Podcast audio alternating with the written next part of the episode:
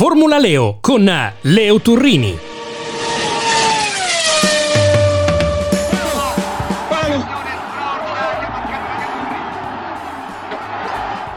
Ugo, dove vai? Torni, papà!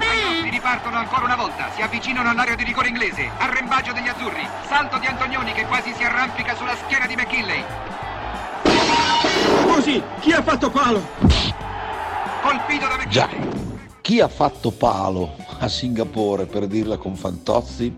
Sicuramente la Federazione Internazionale che ancora una volta ha dimostrato la totale inadeguatezza delle sue procedure e degli uomini che vengono incaricati di metterle in pratica. È stata troppo lunga l'attesa per determinare un giudizio sulle irregolarità che Perez aveva certamente commesso in scia alla safety car. Aggiungo a scanso di equivoci che in pista il messicano della Red Bull aveva meritato di vincere, ma ancora una volta, e mi ripeto, la FIA ha manifestato una incapacità di governare quello che è o vorrebbe essere uno spettacolo meraviglioso. Dopodiché ha fatto palo anche la Ferrari di Mattia Binotto perché siamo alla nona pole position in stagione di Charles Leclerc, la settima che non si traduce in una vittoria alla domenica.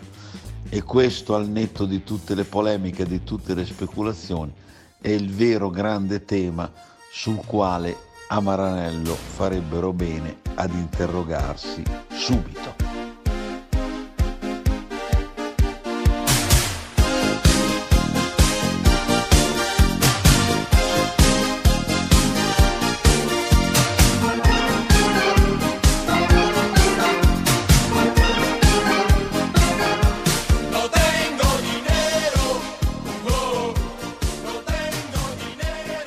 Oh, l'altro grande tema è No tengo dinero, come cantavano i Righeira.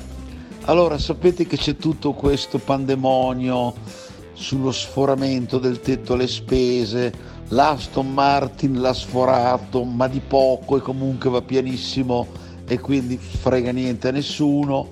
E invece c'è questo sospetto fortissimo su Red Bull che avrebbe aggirato il budget cap, si sarebbe garantita dei guadagni in termini di prestazione, la macchina, eccetera, eccetera, eccetera.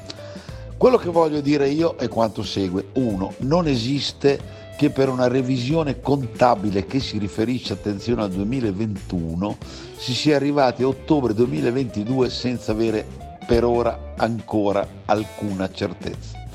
Numero due, queste regole finanziarie, chiamiamole così, sono scritte in maniera assurda, sono vagamente incomprensibili, io me le sono lette e vi assicuro che non ci si capisce una beata mazza.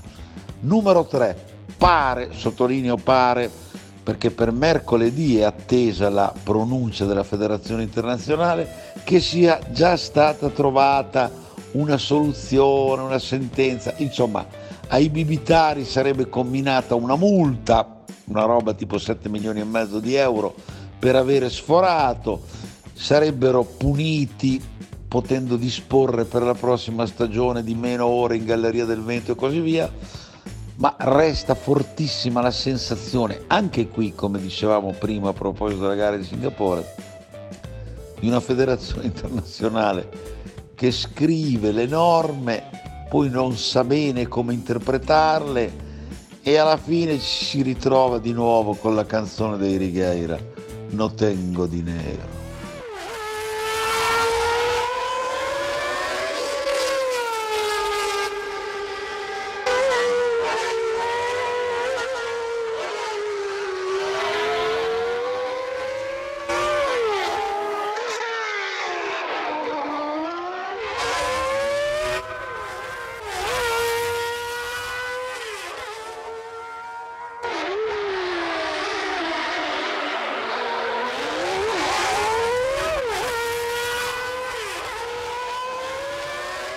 Ho voluto farvi ascoltare, non a caso, per chiudere in bellezza, il rumore fantastico, irresistibile, irripetibile del motore Honda che era installato a Suzuka sulla McLaren di mio fratello Ayrton Senna. Ho scelto questo suono perché adesso la Formula 1 si sposta da Singapore al Giappone, Suzuka è uno dei circuiti più belli in assoluto, credo che soltanto Spa sulle Ardenne regga il confronto con questa pista giapponese.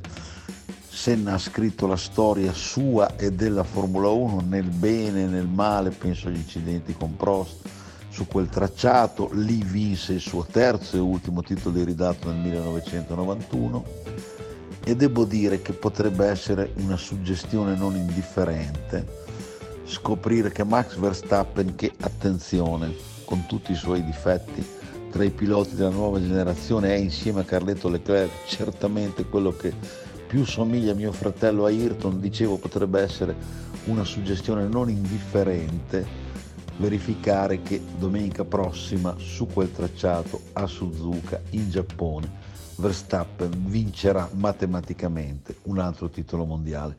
Tutto sommato non sarebbe un accostamento blasfemo.